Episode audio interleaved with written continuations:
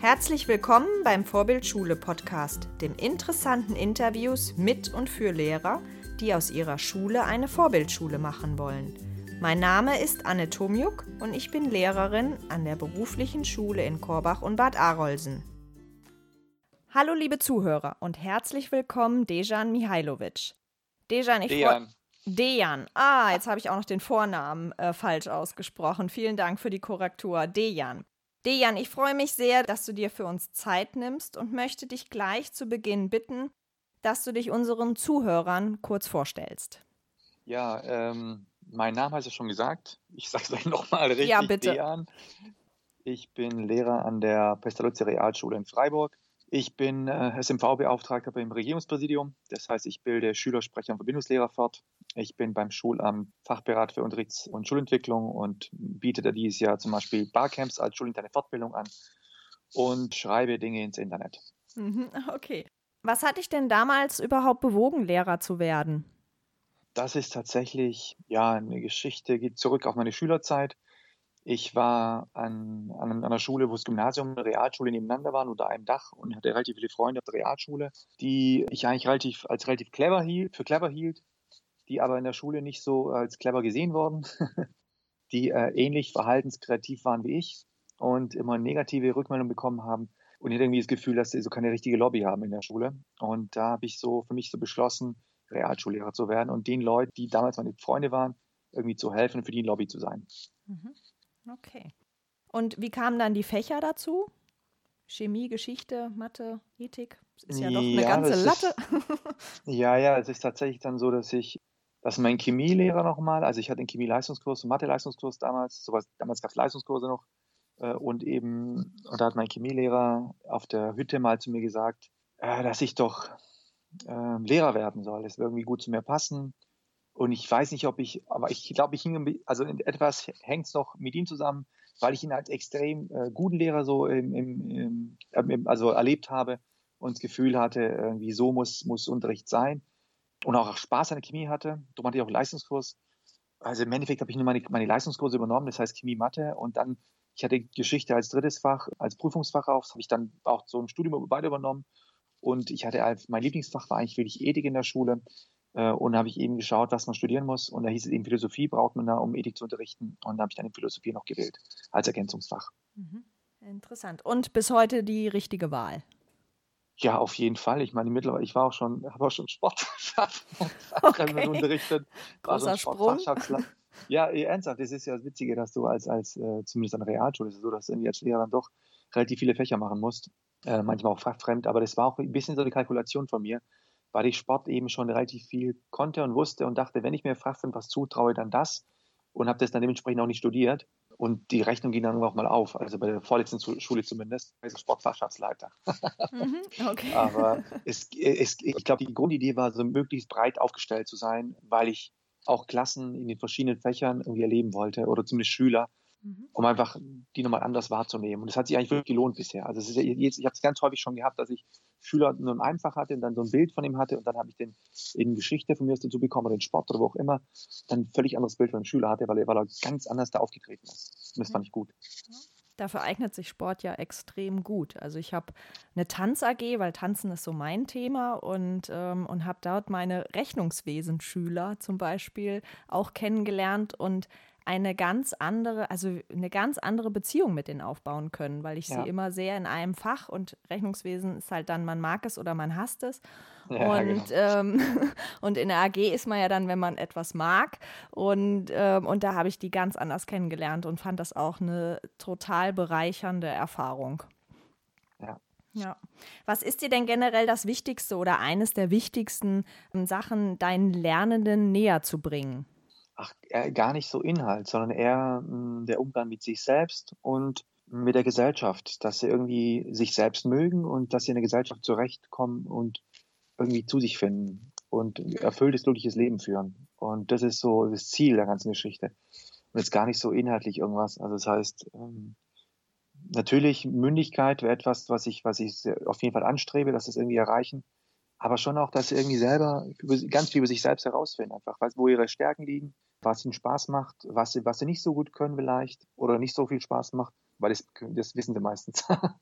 Aber tatsächlich diese, diese, diese Stärken einfach. Also ich, das ist eigentlich immer erschreckend, wenn ich jetzt Klassen, die ich zum Beispiel nur in einem Fach habe und dann in der zehnten Klasse, wenn so dieses Ende vom Schuljahr, so wie jetzt jetzt gerade, wo man jetzt auf die Noten wartet, um zu wissen, womit es mündlich reingeht, wenn ich da zum Beispiel jetzt an Klassen frage, was sie denn jetzt machen wollen, wo ihre Stärken liegen und wo ich mich interviewe die so ein bisschen, weil ich wissen möchte, wie, wie sie eigentlich die Schule verlassen. Und wenn, dann höre ich dann ganz häufig, ja, eigentlich tatsächlich für mich wirklich erschreckend, Schüler oder Klassen, wo dann, wo dann eben dieses, was sie eigentlich können, was sie ausmacht, gar nicht so auf dem Schirm ist. Das heißt, die, die, die haben sich da nie, nie so richtig Gedanken gemacht oder wurden zumindest nicht drüber gefragt oder das haben es behandelt. Und das finde ich eigentlich ganz, ja, ich finde es wahnsinnig schade. Und ich glaube, da hat man was verpasst, weil eigentlich geht es ja darum, weißt, also auch wenn man sich überlegt, wie, wie die beide Lebensplanung aussehen soll, wie kann ich denn mein Leben planen, wenn ich gar nicht weiß, was mich ausmacht und wohin ich möchte in meinem Leben. Hm. Ja, auf jeden Fall. Du hast gesagt, gesellschaftlich sollen deine Schüler oder deine Lernenden klarkommen. Da greife ich einfach mal auf, du bist ja auch sehr gesellschaftlich unterwegs. Also in der Schule ist man ja immer irgendwie im Auftrag der Gesellschaft, aber du engagierst dich ja auch über die Schule hinaus für Bildung und hast ja auch dieses Barcamp über das Thema Bildung in Freiburg mitorganisiert. Was war denn dein Motiv, dich über diese Schule oder generell über Schule, über das staatliche Schulamt hinaus politisch zu engagieren? Ja gut, das Motiv ist, ist letzten Endes gar nicht so anders als das, was mich jetzt morgens aufstehen lässt, in die Schule zu gehen. Nur ist halt, ich glaube, dass die Schule da einfach nicht ausreicht. Also das, der, der Antrieb ist tatsächlich dieser digitale Wandel oder der Transformationsprozess, der gesellschaftliche Wandel. Das heißt, eine komplette Neuordnung der Gesellschaft, die gerade stattfindet. Und ich, ich habe eben das Gefühl, dass das mit den Strukturen und Systemen, die wir bisher haben, einfach nicht gelingt. Und, oder zumindest, dass es nicht gelingen kann, die Schüler so darauf vorzubereiten, dass sie auf die Zukunft dann entspannter begegnen können, als es jetzt äh, tun werden. Und darum glaube ich eben, dass es einfach irgendwie andere Lösungsstrukturen, Netzwerke einfach braucht. Und da ist für mich eben dieses Barcamp Lernräume, was ich da letztes Jahr mit ganz vielen äh, engagierten Freiburgern auf die Beine gestellt habe zusammen. Also ein so ein Mittel. Aber es reicht natürlich auch nicht aus. Das heißt, ich plane natürlich weiter im Hintergrund und versuche schon auf anderen, in anderen Bereichen irgendwie weitere Schritte einzu, einzuleiten, weil ich wirklich glaube, dass einfach eine Stadt und eine Gesellschaft einfach neue Wege gehen muss. Und ich habe für mich festgestellt, dass die neuen Wege eben nicht von den Strukturen herausgehen werden, sondern das muss halt jemand in die Hand nehmen. Weil kein Mensch in der Stadt wird sagen, du lass uns mal ein neues System aufbauen, neue Strukturen aufbauen oder neue, neue Netzwerke irgendwie spinnen. Das wird nicht geschehen. Deswegen muss es halt irgendjemand machen. Und ich habe ihm festgestellt, das macht keiner, weil sich keiner dafür verantwortlich fühlt. Und darum versuche ich jetzt einfach mit Leuten, die ähnlich wie ich fühlen, äh, in der Region und zusammenzutun und gemeinsam einfach Ideen zu entwickeln, wie man sowas dann irgendwie erfolgreich umsetzen kann. Mhm. Du bist ja ein Fan von Barcamps, so zumindest habe ich, ja. hab ich das herausgelesen. Warum? Was macht ein Barcamp so besonders? Es ist halt maximale Partizipationsmöglichkeit, maximale Freiheit, maximal, also in allen Bereichen. Du musst dir überlegen, du hast ja einfach einen Tag, den du komplett selbst gestaltest, inhaltlich, als auch eben mit wem, äh, wie lange, alles hast du ja komplett frei in der Hand. Das heißt, zu Beginn eben bei dieser Session, bei der Sessionplanung kannst du eben sagen, die Themen liegen mir am Herzen, die Fragen, die beschäftigen mich. Oder kannst auch gucken, was so da ist, was interessant sein könnte. Du kannst dann bei den Sessions eben feststellen, nee, das ist doch nicht das, was ich eigentlich haben wollte. Aufstehen, rausgehen, dich mit anderen im Prinzip vernetzen. Du hast einfach so viele Möglichkeiten, den ganzen Tag über Freiheiten auch, die ich halt wahnsinnig schätze. Und ich habe eben festgestellt, dass das ist das, was mir so gefällt, dass A, über dieses Format einfach extrem viele Menschen zusammenkommen, die normal nicht zusammenkommen, wenn man uns im Vorfeld auch nicht vorbereitet.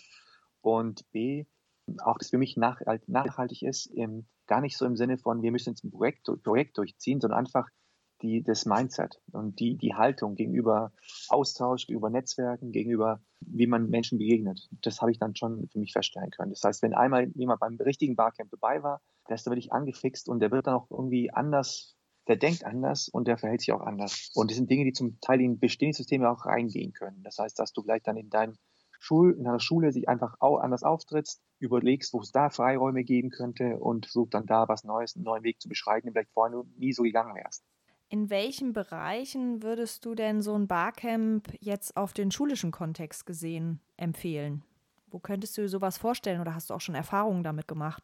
Ja, das, das biete ich ja an im Schuljahr. Das heißt, ich habe äh, bei uns an der Schule haben wir schon drei gemacht mhm. und ich war schon an drei anderen Schulen, jetzt um die vierte Schule im nächsten Monat, also als schulinterne Fortbildung. Das heißt, äh, ihr ersten Schritt ist erstmal, dass Ich habe das als Abrufangebot drin bei uns. Das heißt, ich habe zu Beginn des Jahres habe ich einen Barcamp gemacht für Schulleiter zum Thema, um einfach mit um direkt einen Barcamp durchgeführt, damit sie die Methode kennenlernen, aber auch wissen, was für eine Abrufveranstaltung überhaupt gibt, weil das zu lesen, das ist immer so schwierig und du kannst einen Barcamp nicht beschreiben, auch nicht Worte fassen.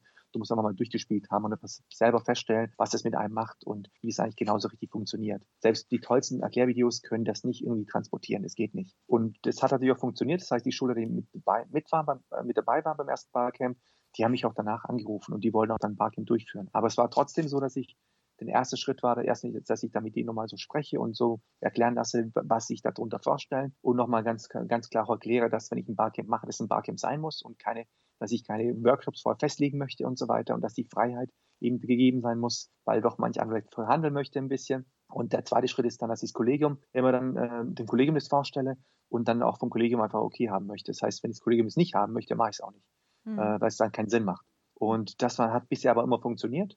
Das heißt, bisher war es wirklich so, dass alle Kolleginnen, auch selbst die Skeptischen, nach der Vorstellung, nach den Fragen und, und, und Klärungsrunden echt Bock hatten, das mal zu machen. Und auch tatsächlich auch bei bisher alle Kolleginnen danach auch total happy waren, dass sie es gemacht haben und gesagt haben, dass sie es gerne äh, jetzt häufiger machen werden. Mhm. Und vielleicht jetzt auch, ich habe es auch mit, mit Schülersprechern schon gemacht und Verbindungslehrern. Also das, das ist so eine, der nächste Schritt, dass man eben Schüler und Lehrer nochmal zusammenbekommt und vielleicht sogar im schulischen Rahmen. Also mein Wunsch wäre es natürlich, mal so einen Schultag als Barcamp durch, also umzusetzen. Das heißt, dass die Klassenräume einfach Sessionräume sind und dann eben Lehrer Dinge anbieten können, aber auch Schüler Dinge anbieten können. Das ist so mein Ziel. Vielleicht schaffe ich es ja im nächsten Jahr. Okay. Wenn einer unserer Zuhörer sich jetzt engagieren möchte, also über die Schule hinaus, weiß aber nicht genau, wo er irgendwie ansetzen soll. Hast du irgendwie einen Tipp? Was würdest du ihm raten?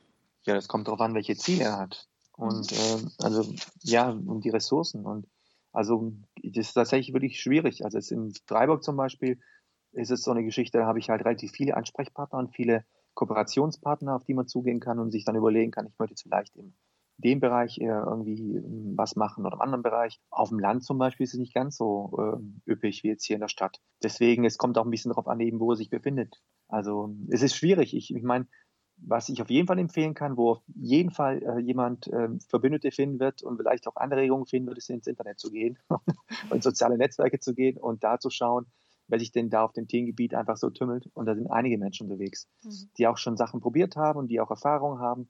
Also das kann ich jedem nur empfehlen. Mhm. Naja, du hast ja schon gesagt, erstmal selber sich klar werden, welche Ziele habe ich überhaupt, welche Ressourcen kann ich einbringen und dann auf die Suche nach Ansprechpartner zu gehen. Ja, Verbündeten einfach auch, weil tatsächlich dann alles, was man irgendwie reißen möchte, diese One-Man-Show funktioniert nicht, zumindest nicht auf Dauer, da, da gehst du kaputt. Und, und vor allem auch, wie, weshalb auch, also es ist auch, da geht auch so viel dann verloren. Also ich meine, wenn man es für den digitalen Wandel nimmt und geht es ja in die Richtung, dass man eigentlich kollaborativ arbeiten soll und eben multiperspektivisch und einfach die Expertisen zusammenbekommen muss, um die komplexen Sachen lösen zu können. Und dafür spricht natürlich dann schon, ins Netz zu gehen und Verbündete zu suchen, die eben an verschiedenen Stellen Expertisen haben und gemeinsam dann das Ziel zu beackern oder den Weg, also sich auf den Weg zu machen. Mhm. Du hast ja vorhin gesagt, digitaler Wandel, wir sind mittendrin, das ist eigentlich auch dein Antrieb und die Gesellschaft wird neu geordnet. Kannst du irgendwie so ein ähm, Statement abgeben, wo stehen wir denn deiner Meinung nach gerade? Oh, der Axel Krommer hat einen tollen Vortrag in Oldenburg gehalten, mhm. äh, vor ein paar Monaten, im März war es so. Da hat er so, so eine Grafik gehabt, wo er meinte, dass wir jetzt gerade in diesem Übergang sind. Also von der alten, ja, nehmen wir es mir aus Gutenberg Galaxis, zur Turing Galaxis, das heißt vom Buchdruck jetzt zu den äh, vernetzten äh, Computern und mobilen Endgeräten. Ähm, ich glaube, dass wir vielleicht sogar, vielleicht sogar auch am Anfang dieses Übergangs gerade stehen. Also da haben wir noch, ein, wir haben noch, glaube ich, leider einige Jährchen Übergang vor uns. Das heißt, man hat jetzt dieses Aufbäumen immer noch, immer wieder noch von Leuten, die glauben, man kann es nur mal abwenden. Das macht es auch dann so zäh und so anstrengend äh, für die Leute, die endlich jetzt das durchgesetzt haben wollen und endlich mal weitermachen wollen. Ja, es ist ähm, ein zähes Ringen, aber letzten Endes führt kein Weg dran vorbei. Die Computer werden nicht verschwinden, Internet wird nicht verschwinden. Das heißt, ich freue mich über jeden Menschen, der, der zumindest erkennt, dass es in die Richtung, dass man es nicht irgendwie ja, ausschalten kann und dass man sich mal langsam Gedanken machen sollte, wie man es denn irgendwie ja, konstruktiv nutzen kann, umsetzen kann und vor allem, wie man es mitgestalten kann, was man überhaupt möchte. Hm. Gar nicht so, dass man es versucht, nie zu verhindern. Weil es ist ja jetzt auch nicht so, dass irgendwie der Wandel erstmal gut oder schlecht ist, mhm. sondern erstmal wertfrei, sondern Jetzt geht es erstmal darum, das, was jetzt kommt, einfach dann zu dem zu gestalten, wie man sich Gesellschaft vorstellt. Mhm. Und das kann man natürlich nur machen, wenn man eben konstruktiv dazu was beiträgt und nicht alles verhindert und ja, eine Schranke vorschiebt. Mhm. Ja, das kann man aber sich auch nur vorstellen, wenn man weiß, wohin Gesellschaft gehen soll. Ich, ich, weiß, ich weiß nicht, wohin die Gesellschaft gehen soll, aber ich, ich glaube, ich, ich, also ich, ich möchte zumindest laut diskutieren mit Leuten und laut ja. darüber reden, was wir uns für eine Gesellschaft wünschen einfach. Und mhm. so Sachen wie jetzt zum Beispiel, man kann ja über Arbeit jetzt diskutieren. Was, was wird Arbeit bedeuten in fünfzig oder hundert Jahren? Vielleicht wird es Arbeit so, wie es jetzt Arbeit gibt, gar nicht mehr geben. Also vielleicht wird der Begriff irgendwann sterben, weil einfach Menschen nicht mehr irgendwie arbeiten müssen, weil einfach dann äh, automatisierte Prozesse, Bots, äh, Roboter, Dinge erledigen, die wir erledigen mussten. Und ich sage wirklich mussten, ja. Und wir vielleicht einfach ein Leben führen können, wo eben nicht Menschen arbeiten gehen müssen, um Geld zu haben, Dinge sich zu kaufen zu können, sondern vielleicht gibt es eine Gesellschaft, wo einfach Dinge dann eben über Roboter und Bots einfach generiert werden können, die wir einfach brauchen, und wir haben dann einfach Zeit für andere Sachen im Leben. Also es kann ja auch was, kann ja auch ein positiver Lebensentwurf sein. Es muss ja nicht immer heißen, Arbeit ist weg und jetzt sind wir arbeitslos und werden irgendwie dann arm sterben, sondern es kann auch sein, Arbeit ist weg und jetzt haben wir einfach dann Zeit für Familie, für Pflege, für Oma, Opa, für Kinder. Und weil wir es eben geschafft haben, dass zum Beispiel einfach Geld oder was auch immer, was, was man braucht im Morgen, um an die Konsumgüter oder die Lebensmittel, Nahrung, was auch immer was man so braucht, heranzukommen, dass es aber so geregelt ist, dass jeder was bekommt, was er braucht und oder darüber hinaus. Vielleicht wird es ein System geben, ich weiß nicht, aber das ist ja das Spannende, wo wir uns auf den Weg machen müssen. Ja. Wie glaubst du denn, wie sich die Schule entwickelt, so vielleicht mal die nächsten zehn Jahre gesehen? Ach, die nächsten zehn Jahre befürchte ich, dass gar nicht so viel sich ändern wird. Hm. Ähm, es ist halt, ich glaube, Schule oder Verwaltung oder einfach diese sind ja so sehr starre Strukturen, wo die Mühlen sehr langsam malen. Ich kann mir es wirklich bei aller Fantasie, und ich habe viel, das nicht vorstellen, dass, dass, dass es irgendwie so schnell da irgendwie geht. Ich glaube wirklich, das ist so die letzte Bastion, die doch irgendwie bis zum Schluss kämpfen wird, bevor da irgendwas fällt. Und man sagt, okay, wir müssen einfach neue Wege gehen. Hm. Äh, auch, auch, auch aufgrund der Der, der Menschen, die dahinter stecken. Also ich meine, wir Lehrer sind nicht das einfachste Volk, sag ich mal so. Wir wissen ja sehr viel und alles besser. Und da wird es, da wird es ja schwierig äh, sein, da diesen neuen Mindset reinzubekommen. Also ich, das ist echt, also ich glaube, da habe ich echt einen ordentlichen Respekt vor. Dass wir da auf einen richtigen Weg kommen, ich weiß es nicht, ey. Also ich, ich habe ich hab keine, das ist etwas, was mich auch so permanent beschäftigt, wie man es schaffen könnte, im Lehrerbereich oder im Bildungsbereich, da noch ein bisschen mehr Bewegung reinzubekommen. Ich weiß es nicht. Also man bräuchte, also wahrscheinlich, ich glaube immer noch, es gibt diese Druck- und Sog-Theorie, ich glaube immer noch eben, dass diese Sog funktioniert. Das heißt, es muss, es muss irgendwas Attraktives da sein, dass die Leute sagen, hey, ich habe da jetzt Bock drauf, mich auf den Weg zu machen.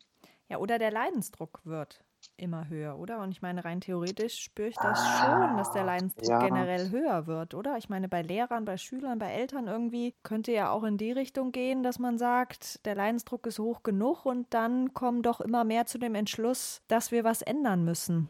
Ich glaube es leider nicht. Ja. Ich glaube es leider nicht, weil das System eben, ich habe so einen angehefteten Tweet, ähm, ja. der eben sagt, dass Schule immer low budget, aber high quality sein soll, und ich glaube, daran wird sich nichts ändern, weil einfach das System darauf ja sich verlässt, dass wir einfach unfassbar viele Idealisten haben in unserem Beruf, die einfach sich aufopfern, weil sie was Gutes tun wollen.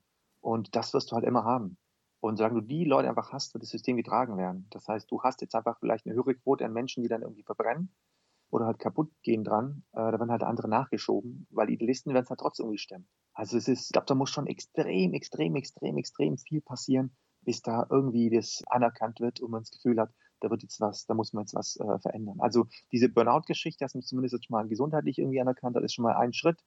Aber ich glaube immer noch, wenn ich in die, in die Schullandschaft reinschaue, wie viele Menschen da äh, wirklich psychisch, äh, gesundheitlich irgendwie zusammenbrechen, das ist eine Sache, die, glaube ich, so gar nicht transparent kommuniziert wird und erfasst wird. Und ich glaube auch nicht, dass die Leute es auf dem Schirm haben. Jetzt gar nicht böswillig, also ich will jetzt keinem was unterstellen, dass es bewusst irgendwie äh, die Augen davor verschließt. Ich glaube, dass es einfach immer noch als ja als gesundheitliche Beeinträchtigung auf, aufgrund von Alter oder so gesehen wird, aber gar nicht so im Sinne von, dass die Aufgaben tatsächlich sich verändert haben, glaube ich. Also ich, vielleicht jammer ich auch. Ich bin auch jetzt, ich weiß, ich muss überlegen, ich werde jetzt zweiundvierzig dieses Jahr. Und äh, das ist ja dieses, dieses Alter, wo man dann anfängt, so dieses früher war alles irgendwie besser oder die Dinge werden schlimmer. So ein bisschen Kulturpessimismus kommt da meistens in dem Alter auf. Drum bin ich immer vorsichtig mit meiner Einschätzung, ob wirklich alles schlimmer geworden ist. Aber ja, also zumindest, ich, die Beobachtung für mich ist zum Beispiel so ein Ding, wo ich versuche, ein bisschen sachlich zu betrachten, ist diese Geschichte in Pausen. Ich weiß, wo ich angefangen habe, dass in Pausen viel, viel Lehrer im Lehrerzimmer saßen, sich unterhalten haben, ausgetauscht haben, das sehe ich nicht mehr. Ich sehe ganz viele Lehrer irgendwie jetzt dann doch irgendwie die Aufsicht und das kopieren, das machen, das erledigen. Also ich habe das Gefühl, dass dann doch immer zusätzlich Aufgaben hinzukommen. Ob jetzt für mich auch Inklusion, Devaluation, dieses System, was jetzt durchgeführt werden muss. Natürlich dann auch Integrationsklassen, die Kommenklassen, wie auch immer die heißen. Du hast ja schon Zusatzaufgaben dafür bekommen. Jetzt haben wir jetzt diese, durch den Bildungsplan, jetzt in Baden-Württemberg zum Beispiel, musst du jetzt dann neue äh, Differenzierungen reinbekommen, weil du verschiedene Niveaus hast, die du unterrichten musst, prüfen musst. Alles muss rechtlich sauber sein. Jetzt kommt Datenschutzgrundverordnung. Es ist schon irgendwie, es kommt ein Ding nach dem anderen. Es ist, es, also es wird, es, ich weiß nicht, die, die, das, das Attribut, was ich immer höre, ist immer, es, es ist spannend. Ja? Also ich, wenn die Leute immer fragst und es kommt was Kritisches, dann sagen die immer, es ist spannend. Und deswegen will ich mal, ich lasse mal das so stehen und sage, wir leben ein spannendes Leben, Leben als Lehrer gerade. Okay. Aber die digitale Bildung, die kommt ja auf jeden Fall. Oder die Digitalisierung in die Schule sollte zumindest auf jeden Fall kommen oder sollte ja auch schon da sein. Welche konkreten Tipps hast du denn für deinen Unterricht, damit dein Unterricht ein zeitgemäßer Unterricht im Sinne der digitalen Bildung ist? Zumindest würde ich das nicht auf die Geräte wieder fixieren. Mhm. Als erstes, was geschieht, dass man natürlich sagt, wir brauchen alle eins zu eins Ausstattung. Das heißt, jedes Kind braucht ein Tablet und wir brauchen vielleicht Smartboards äh, oder was weiß ich so, was lieben die Leute noch so. Ähm, wie heißen die Dinger nochmal? Diese Overhead-Projektoren, die digitalen. Äh, Ach so, wo man so einlesen Die Doku-Kameras, ja, ja, die genau. Doku-Kameras, genau, ja. Äh, also ich glaube, die, all die Sachen, die Sachen werden es nicht sein, sondern tatsächlich dann eben die Fragestellungen und eben das, die Lernprozesse, die sich dann halt ändern müssen. Das heißt, das ist auch zum Teil nichts Neues. Natürlich sind es, ich glaube, einfach Reformpädagogik ernst genommen und umgesetzt. Das heißt, Projektlernen und Projektlernen heißt dann eben natürlich dann Unterrichtszeit, kann sich eben nicht im fünfzehn-Minuten-Takt dann abwählen, die Planung muss anders aussehen, du brauchst Überfachlichkeit, also alles Dinge, die natürlich schon in der Reformpädagogik mal da waren, aber jetzt halt tatsächlich, glaube ich, erforderlich sind und natürlich nochmal durchs Web nochmal eine andere Komponente bekommen, weil du halt eben ja andere Zugänge hast und auch anders stattfinden kannst. Das heißt, ich glaube tatsächlich, zeitgemäß Bildung würde für mich bedeuten, dass ich einen Schüler dabei unterstütze, auch eine digitale Identität zu entwickeln, ein persönliches Lernnetzwerk aufzubauen, was eben auch außerhalb der Unterrichtszeit funktioniert. Das heißt, dass er sich dann eben weiterbilden kann und fortbilden kann und seine Lernprozesse weiter fortgeführt werden, auch, ob, auch wenn er nicht in der Schule ist. Und auch auf Themengebieten, die jetzt vielleicht nicht im Bildungsplan stehen. Das klingt für mich jetzt so, dass du deine Schüler sehr stark individuell begleitest, in welcher Form auch. Viele sagen ja Lerncoaching dazu oder wie auch immer. Digitale Medien einsetzt, aber sie nicht irgendwie besonders in den Fokus stellst und dein Inhalt damit, ja natürlich, der, den musst du ja auch ein Stück weit vermitteln und ähm, dabei aber mehr den Fokus auf den Prozess des Lernens legt. Habe ich das richtig verstanden? Ja, ja, also jetzt kommt natürlich auf das Fach einmal an. Also in Ethik habe ich natürlich mehr Spielräume und als jetzt in Mathe zum Beispiel, in der zehnten Klasse, wenn es auf die Prüfung zugeht. Aber ja, so in die Richtung geht's. Ich, ich meine, dieses Individuelle heißt es aber nicht, dass ich dann bei jedem Schüler einzeln da sitze, mit dem das dann durchgehe, sondern geht eher so darum, dass ich einfach, dass jeder sich so ein bisschen auch das selber aussucht, eben an welcher Stelle er weiterarbeiten möchte. Ich habe schon natürlich relativ viele Einzelgespräche führe, das meine ich tatsächlich. Gerade in so Phasen, wenn sie selber ihren Weiterarbeiten in den Projekten. Und eigentlich geht es darum, dass die Lernprozesse, die ich gerade finde, ich mit ihm so versuche zu visualisieren und festzuhalten und zu beschreiben, einfach erkennt gerade, an welcher Stelle ich befinde und es erkennt, was irgendwie was ihm weiterhilft, auch in der Gruppe nochmal so äh, sprechen und dass jeder von uns gucken kann und sagen kann, okay, halt, ist das auch was für mich? Und der Prozess heißt für mich tatsächlich die Entwicklung von der Zielformulierung, wie komme ich da hin, wo sind meine Hürden, vielleicht auch in diesen Arbeitsprozess natürlich in die vier Ks immer so im Hinterkopf zu haben. Das heißt, das kollaborative Arbeiten spielt ja schon bei mir auch mit einer Rolle. Das heißt, ja natürlich eben gemeinsam an Dingen arbeiten und eben nicht nur alleine für sich. Wo beginnt man da am besten? Also wenn jetzt ein Lehrer, der eben noch total klassisch unterwegs ist, was für Tipps würdest du da geben, wo man beginnt, wie man beginnt? Ich glaube, da gibt es keinen Anfang und kein Ende und keinen richtigen Anfang, also wo man sagen könnte, da wäre es richtig und da wäre es falsch, sondern man fängt auch an. Und das kann man am besten machen mit einem aktuellen Thema. Du steigst ein aktuelles Thema ein. Also ein klassisches Setting ist eben, das war jetzt, keine Ahnung, jetzt im Zehner zum Beispiel, da ich dann eben am Dienstag habe ich in Ethik zwei Doppelstunde. Da werden wir uns dieses Video anschauen, das gerade diskutiert wird äh, mit dem This is America. Und dann werden wir das analysieren. Und dann wird es eben verschiedene Fragestellungen geben. Die Fragen werden aber von denen formuliert. Das heißt, dann wird eben so ein Etherpad eröffnet, wo die ihre Fragen reinstellen, gemeinsam, und dann eben auch kollaborativ arbeiten werden. Und dann wird dann in dem Plenum diskutieren werden, um dann einfach zu gucken, inwiefern wir die Fragen beantworten können und inwiefern man im Netz nach Expertise suchen muss, nach Seiten suchen muss, inwiefern ich dann im Prinzip dann eine Expertise reingeben kann oder andere Schüler Expertise mit reingeben können. Das ist so, so ein klassisches Setting einfach. Mhm. Aber kollaborativ jetzt innerhalb der Klasse. Oder halt natürlich auch übers Netz. Das heißt, ja. wenn jemand mhm. natürlich dann schon ein persönliches Netzwerk, Lernnetzwerk hätte, zum Beispiel. Ja, also ich, das ist ja schon so, dass auch im Unterricht zum Beispiel manchmal Fragen stelle über Twitter oder so und dann einfach dann ein Netzwerk eben halt antworte, ich dann Expertise um mein Netzwerk einholen kann. Und das ist natürlich, dass Schüler es irgendwie schaffen, im Laufe der Schuljahre eben auch ein eigenes Netzwerk aufzubauen, wo sie dementsprechend auch auf Leute zugreifen können, die nicht im Klassenraum drin sitzen, aber eine Expertise haben. Mhm. Das ist ja das, das Gute an dem Setting, dass man eben unabhängig weiter. Was sollten denn Lehrer auf keinen Fall machen? Hast du da ein paar No-Gos, wo du sagst, das ist auf jeden Fall was, wo du bitten würdest, das einfach nicht zu tun? Ja, das Belehrende ist halt irgendwie, ich finde es schade, wenn man als Lehrer eigentlich auch versucht, den Leuten gleich zu erklären, wie es richtig ist äh, und wie es richtig funktioniert und auch die Wertung gleich draufhaut. Also ich glaube, dann verpasst man da Chancen. Also ich kann jetzt keinen verbieten und sagen, das ist ein No-Go, aber ich, ich mache es einfach nicht, weil ich eben glaube, dass das eben, dass Schüler und Klassen einfach zumachen. Wenn du reinkommst und erklärst, dass sie da falsch denken oder es falsch sehen und es so richtig wäre und moralisch gesehen das richtig wäre. Also ich würde es eher formulieren, was gut ist und dahin, so was No-Go ist, und gut ist aber auf jeden Fall, Schüler zu fragen, wie sie was sehen, wieso sie es machen und einfach herauszufinden, ihre Perspektive einfach äh, mit reinzunehmen und da mal nochmal sich zurückzulehnen, zu gucken, wie die einfach Sachen analysieren. Und ich habe das häufig, dass ich zum Beispiel die Stunde habe im Kopf, keine Ahnung, das letzte Mal, wo wir diese Kollega und Farid Bang-Geschichte hatten, dieses Lied fünfzehn, was wir dann irgendwie gemeinsam besprochen hatten, da hatte ich für mich schon auch so moralisch, so, oder nicht moralisch, aber so ethisch, gewisse Vorstellungen, die als, als Lernziel vielleicht erreicht werden sollten. Und es ging in eine völlig andere Richtung, weil die Schüler es ganz anders gesehen haben und jetzt nicht gar nicht so ethisch, sondern einfach inhaltlich andere Baustellen aufgemacht haben, die ich so nicht auf dem Schirm hatte. Das heißt, die, die, diese Doppelstunde ging in eine völlig andere Richtung. Und das ist aber gut, weil es dann im Endeffekt dann deren Probleme sind, deren Fragestellungen und für die dann sinnstiftend sind und nachhaltig. Und das sind für mich dann einfach echte Lernprozesse und nicht diese gefakten, wo ich dann schon eben die Antwort weiß und dann nur für Schüler versuche, dann darauf hinzubuxieren, hin dass er das dann am Schluss sagt, was ich hören möchte. Hm. Ja. Fragen stellen ist ja auch immer so ein Thema, wo man sagt, äh, man muss erstmal lernen, richtige Fragen zu stellen. Erlebst du das Fall. auch oder ähm, denkst du, eigentlich stellen Schüler schon ganz gute Fragen, man muss sie halt nur einfach mal fragen und die Fragen dann auch ernst nehmen? Ich glaube, dass die gute Fragen stellen, aber ich glaube, dass man Fragestellen üben auch üben kann und nochmal auf ein anderes Level bringen kann. Also einfach auch die Perspektive und die Betrachtung, also dass man nochmal so in eine andere Richtung geht bei den Fragestellungen.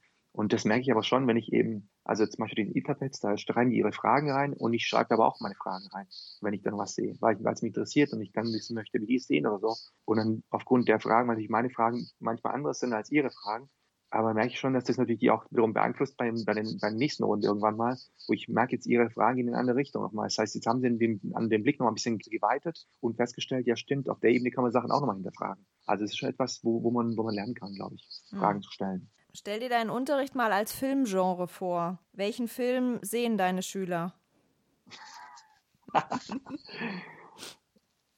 Ja, eine Netflix-Serie vielleicht. Eine Netflix-Serie. Das ist ein Und, eigenes Genre, also Serie. Ja, okay. Serie, glaub, ja, ich glaube eine Serie. Auf jeden Fall mit, mit äh, ganz vielen Staffeln und so ein bisschen abgedreht. Vielleicht Fargo. Aha. Fargo, auf, auf, auf, aber auch ohne, ohne, mit weniger Blut bitte. Weniger Blut, aber so ein bisschen abgedreht schon, glaube ich. Okay. Ja. Aber witzig. Also was Komödiantisches auch.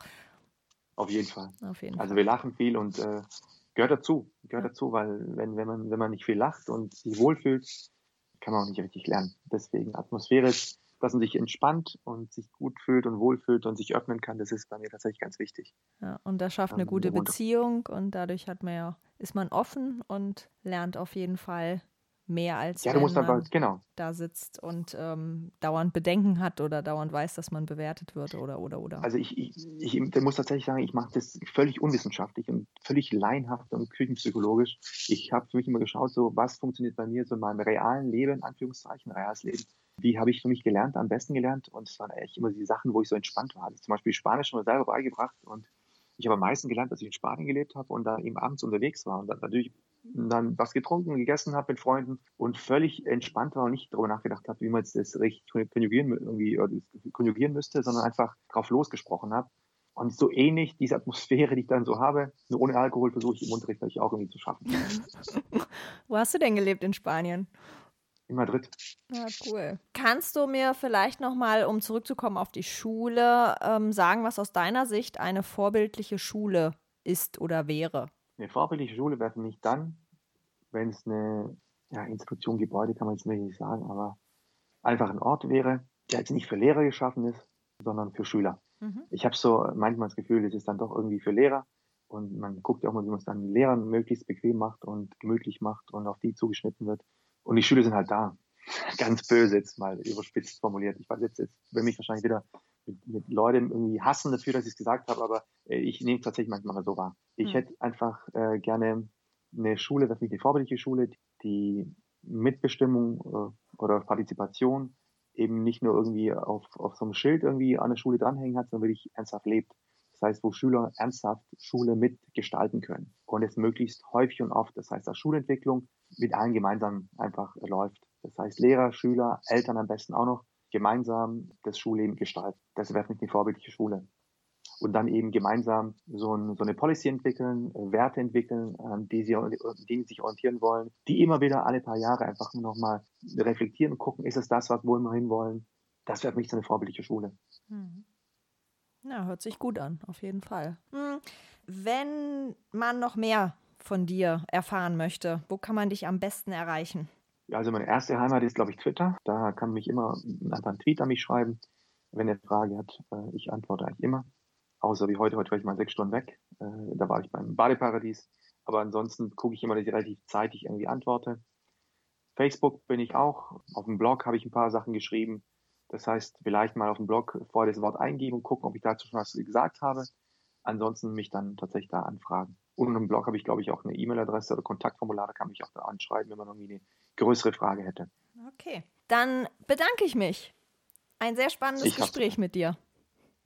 Ich habe zu danken. Ich wünsche euch einen wunderschönen Abend. Ja, dir auch. Wenn euch der Podcast gefallen hat, klickt auf www.vorbild-schule.de slash podcast. Dort findet ihr alle Infos zum Abonnieren und Diskutieren der Inhalte.